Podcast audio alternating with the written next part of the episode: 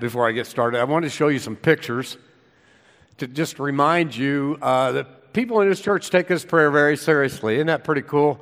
Now, that one down, I don't know about the one in the middle. I know what's going on there. Pretty late for lunch, maybe. I don't know. Uh, but this one on the left, one of our two softball teams actually remembered at 6:33 last week to pray, and they actually got the other team praying too. This has been powerful already, we just had a week. And what I'd like to ask you is, as we go forward, if uh, there's some things that you can take pictures of, or uh, some stories that you have of what's going on with you when you stop at 6:30 to pray, send them this way because I'd love to to share them with everybody. Now we are meeting every night here at about 20 after because every night there's somebody doing a devotion for us.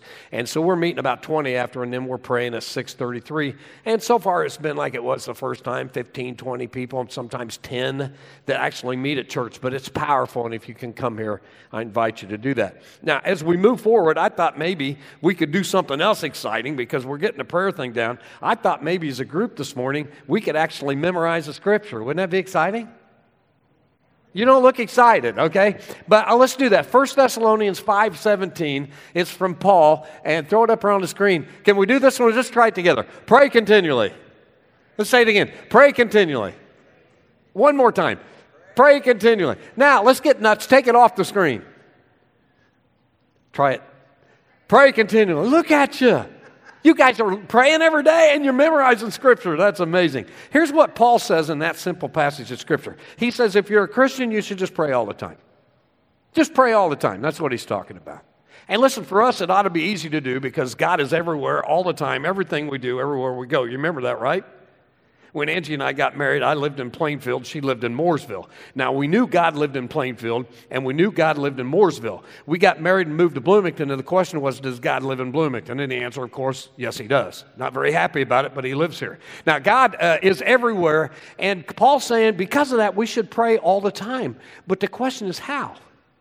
How are we going to pull that off? I mean, really? You got your jobs, you got your family, you got the kids. You got the house and all the stuff going on. How are we going to do that? Well, I want to talk about it a little bit today. And I hope for a lot of us, it's review. Because we talk a lot about prayer at South Union Christian Church. We are a house of prayer here. And, but every time we talk about prayer, it's like drinking water out of a fire hydrant because there's so much involved in this unbelievable privilege we get to spend time with God. But in the spirit of our challenge of 40 days, I'd like to talk this morning, uh, uh, remind you some of the practices that we can do, that we can put in our life so we, when this is over, we're not just a group of people who prayed for 40 days and got out of it. That we've actually become people who pray all the time. I think we could do that. Now, I, I, you all know that I spend a lot of time reading and watching John Ortberg. He's an amazing pastor and an amazing speaker and writer. And I knew that he had a definition of the world of the word spiritual activity. And I found it last week. I love this. He says spiritual practice is any activity I engage in in order to receive power from God, to be freed from sin, and to grow in love. Isn't that good? That's, that's a spiritual practice. And isn't that what we want to do when we pray together? That, to be touched with the power of God, to be freed from sin, and to advance ourselves in the love of Jesus Christ. That's what we all want. And there are some practices, spiritual practices, that we can put into play in our lives that will help us become people who pray all the time. And here's the first one solitude. Now, the practice of solitude has become real big in my life in the last 20 years or so. And most of you know by now that your staff here at South Union Christian Church practice this uh, four times a year. In fact, two of your staff members just had their fall day of solitude last Thursday. It's a powerful time to be alone. In fact, we see in the life of Jesus a lot. Before he even started his ministry, the Bible said he was led out into the wilderness uh, to, to have solitude, to pray. Now, uh, in solitude, we deliberately withdraw from people and busyness and conversation to see what it's like to just be you and God, nobody else. It's an amazing thing, and Jesus did it a lot. In fact, uh, as soon as he started his ministry, the very first thing, Mark chapter 1, verse 35, very early in the morning, he withdrew to a solitary place to pray. We see over and over again in his ministry where he would pray all night. He prayed all night before he chose the disciples.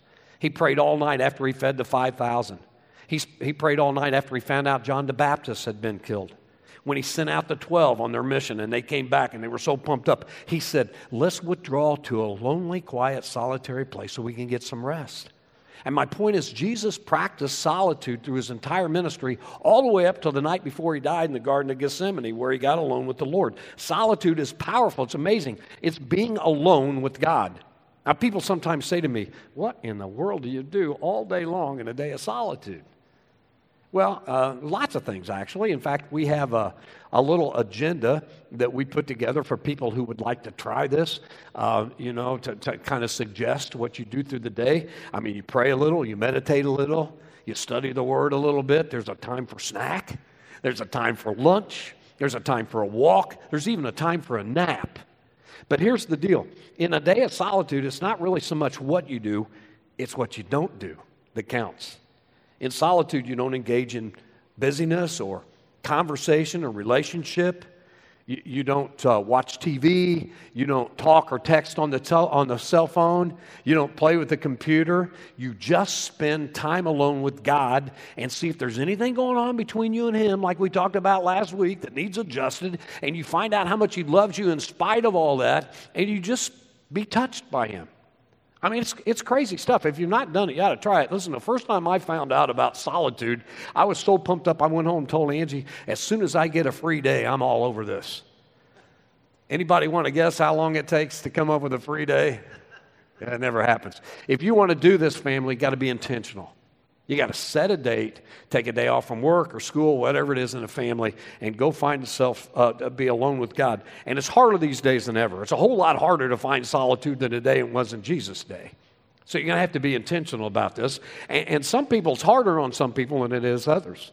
I know some people who love the whole idea of solitude. It'd be a lot of fun if they could take three or four people with them because they love a party. You know what I mean? And it's kind of uncomfortable for them to be alone. But I'm telling you, this is an amazing practice. And uh, if you don't think you can just jump into it, then take a morning of solitude. Take a half a day of solitude and work yourself up. It's powerful because in solitude, we get free from the stresses of life and the opinions that other people have of us, and they've got it, trust me, and all the circumstances, and we just get alone with God. It's so neat. And by the way, if your dream is to one day uh, spend eternity with the Lord, you probably ought to practice this because you're going to be spending a lot of time with Him there. The, uh, another practice that will help us pray continually is silence. Psalm 46:10, be still and know that I am God. See, there's a reason why God commands us to, to be quiet and be still. There's a huge connection between getting quiet and knowing that God is God. Because get this, God will not compete with the noise in your life. He just won't. I mean, he could. The Bible says his voice can strip the bark off a cedar tree and roll like thunder. But most of the time, when God speaks to us, it's in a real soft whisper. And so, again, if we want to hear from God, we got to be intentional. Turn off the TV, walk away from the video games, shut up the computer, and get silent with God. And when we practice the silence, man, it starts doing something with our minds. It's amazing. I uh, bought a pair of those headphones that cancel all noise because uh, I got a large family and we like to get together. And I was afraid they'd be mad at me if I tried those on, you know, put them on. But I put those things on, I didn't hear one complaint.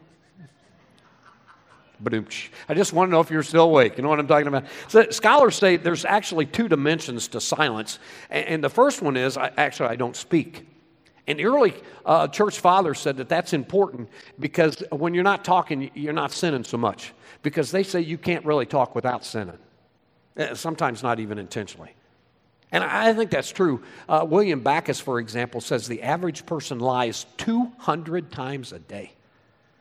How in the world do we manage to lie 200 times a day? Well, we spin things a little bit, we exaggerate a little bit, we manipulate a little bit. In fact, I got a riddle for you.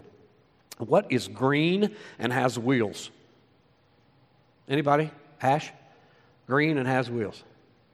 The answer is grass. I was lying about the wheels. See, we lie all the time, is, is this guy's point. And he says, in silence, though, we learn not to use our words all the time to get what we want. So be still and know that you've got. Now, it's hard to do sometimes because what we're finding out is most people, not all people, most people don't, they're uncomfortable with silence. Most people hate silence. They want noise, you know, lots of it. In fact, I'll give you an example of this too. They say that, uh, you know, people's TVs are on all day long in their house. And survey after survey after survey, they say they're on for one reason. You know what it is? Noise, yeah. My mom used to say that. I said, What are you watching, Mom? Mom, nothing. It's just on for noise. Like we don't have enough of that, you know? I, I mean, uh, don't you think it would be cool to, to be uh, uh, in a place where you could be silent? Now, there's a reason why we want noise around, and uh, most of the secular research on this thing actually confirms what the Bible's been saying for years. The secular research on this is really uh, fascinating. This is what it says it says that people want noise in their life because when left to itself, the mind turns to bad thoughts, trivial plans, sad memories, and worries about the future.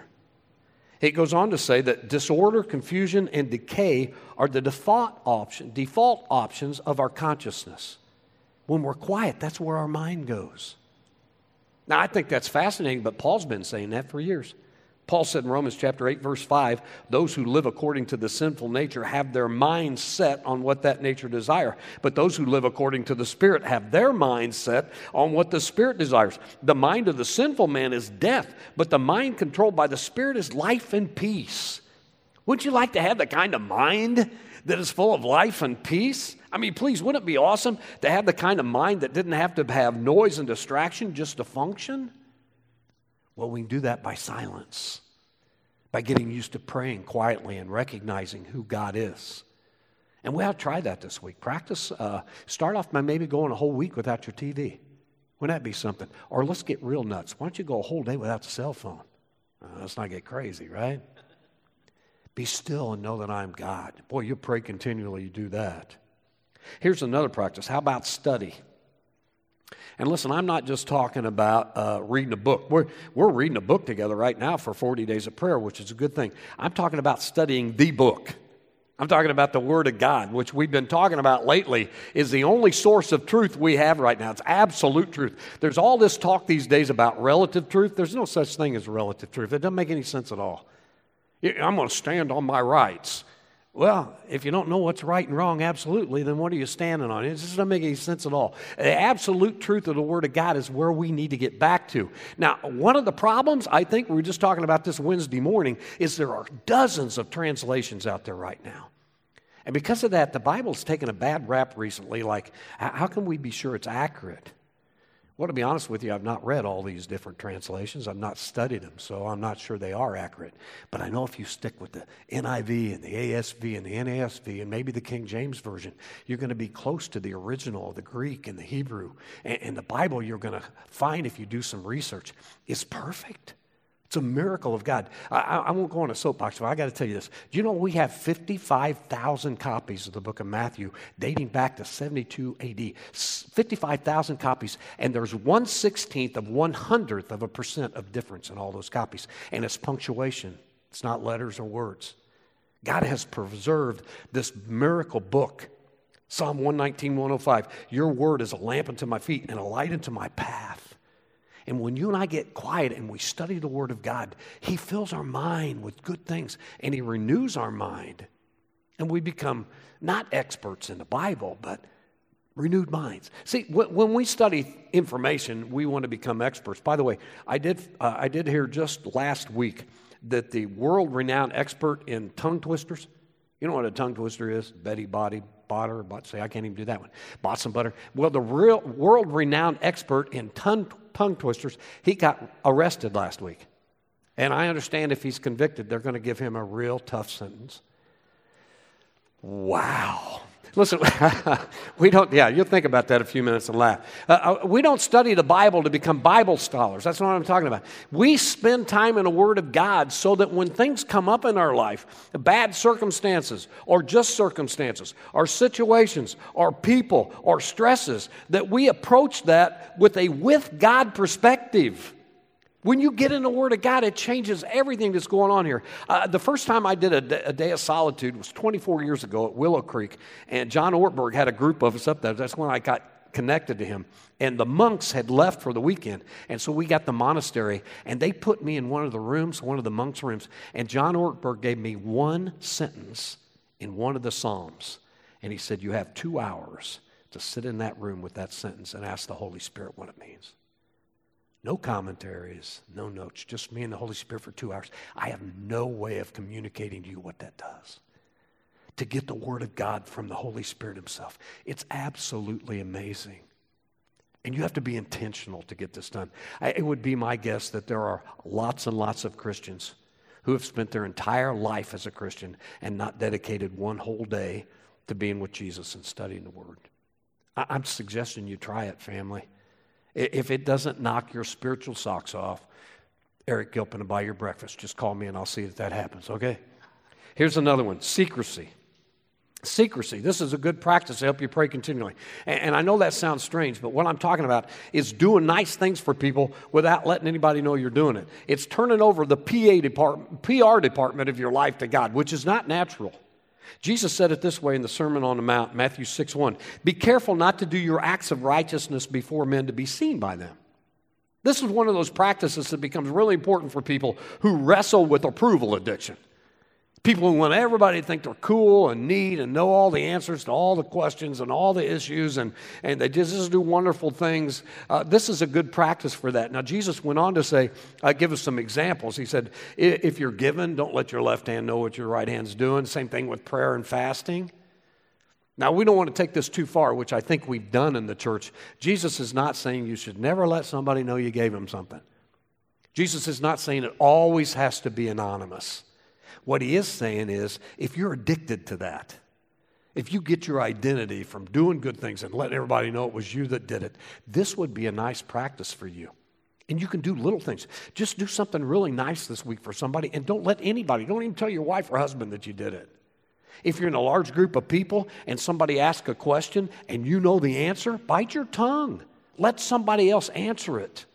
It, you'll find out pretty soon that you, you not only survive that, you can thrive from that because it gets to a point where you, you're not depending on what people think of you and how much they think you know and how wonderful you are. It's so liberating and helps you pray to know that you're doing these things with God. Here's another one. This will put a smile on your face fasting. Fasting. Now, uh, we're going to talk more about this later, but fasting is when you give up something intentionally so you can pray to God. And most of the time we think about food. I, I had a kid in college that I bumped into, and he was going on and on about his fasting. He said he'd been 30 days he'd been fasting. And I said, wait a minute, you've gone 30 days without food? He said, yeah. I said, what are you trying to prove? He said, I'm just trying to get close to God. I said, You keep that up, you'd be shaking his hand in two or three days. You know what I'm talking about? But fasting, man, is a time where we give something up to spend time with God. Now, Jesus talks a lot about fasting in the New Testament. He, he gives instructions for it. In Matthew 6 16, he says, When you fast, and then he tells how to do it.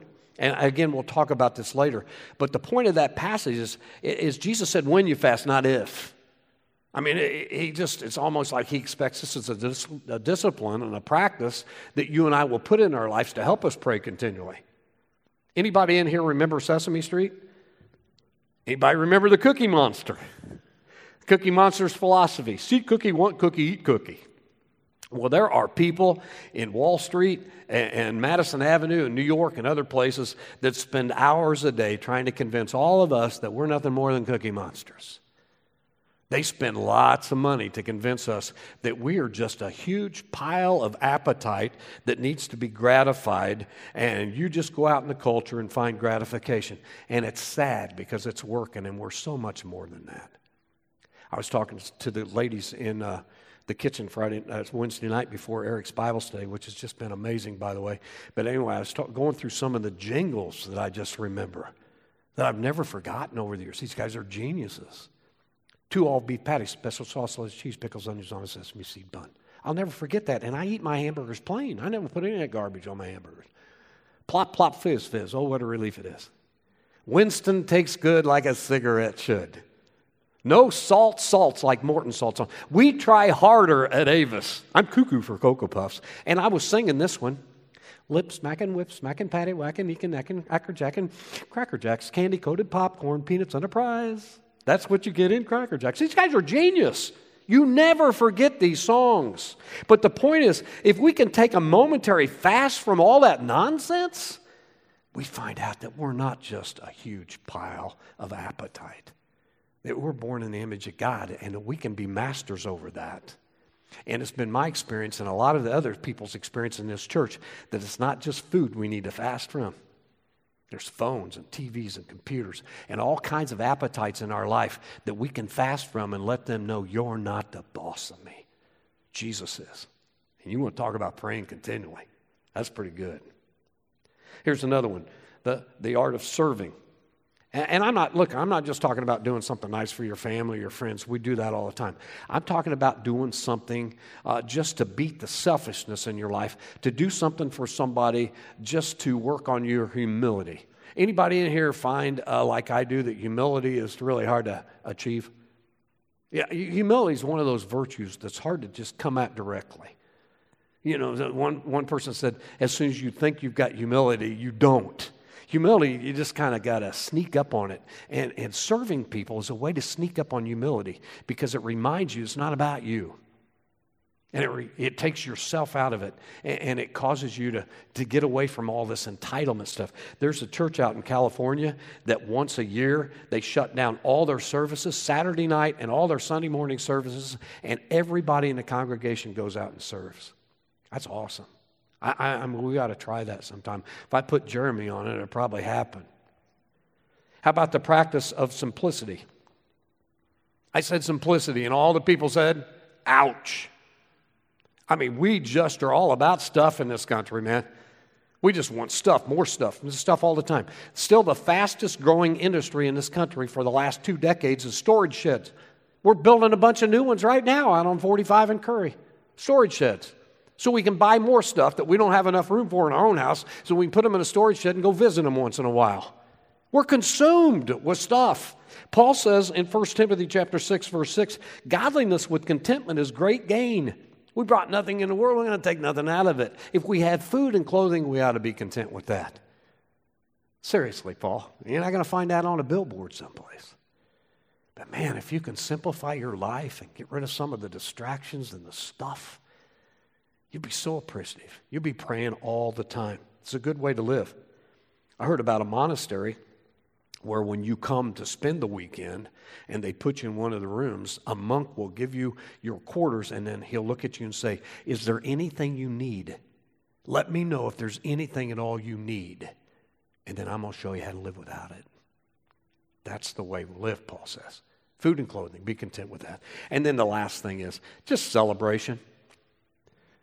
Paul says in Philippians 4 4, rejoice in the Lord always. I'll say it again, rejoice. I was thinking last night, I went over to Gosport and preached their homecoming. They had 200 years they've been Gosport Christian Church. And I was thinking on the way over there how much celebration we've had in this church in just three and a half decades I've been here, Richie.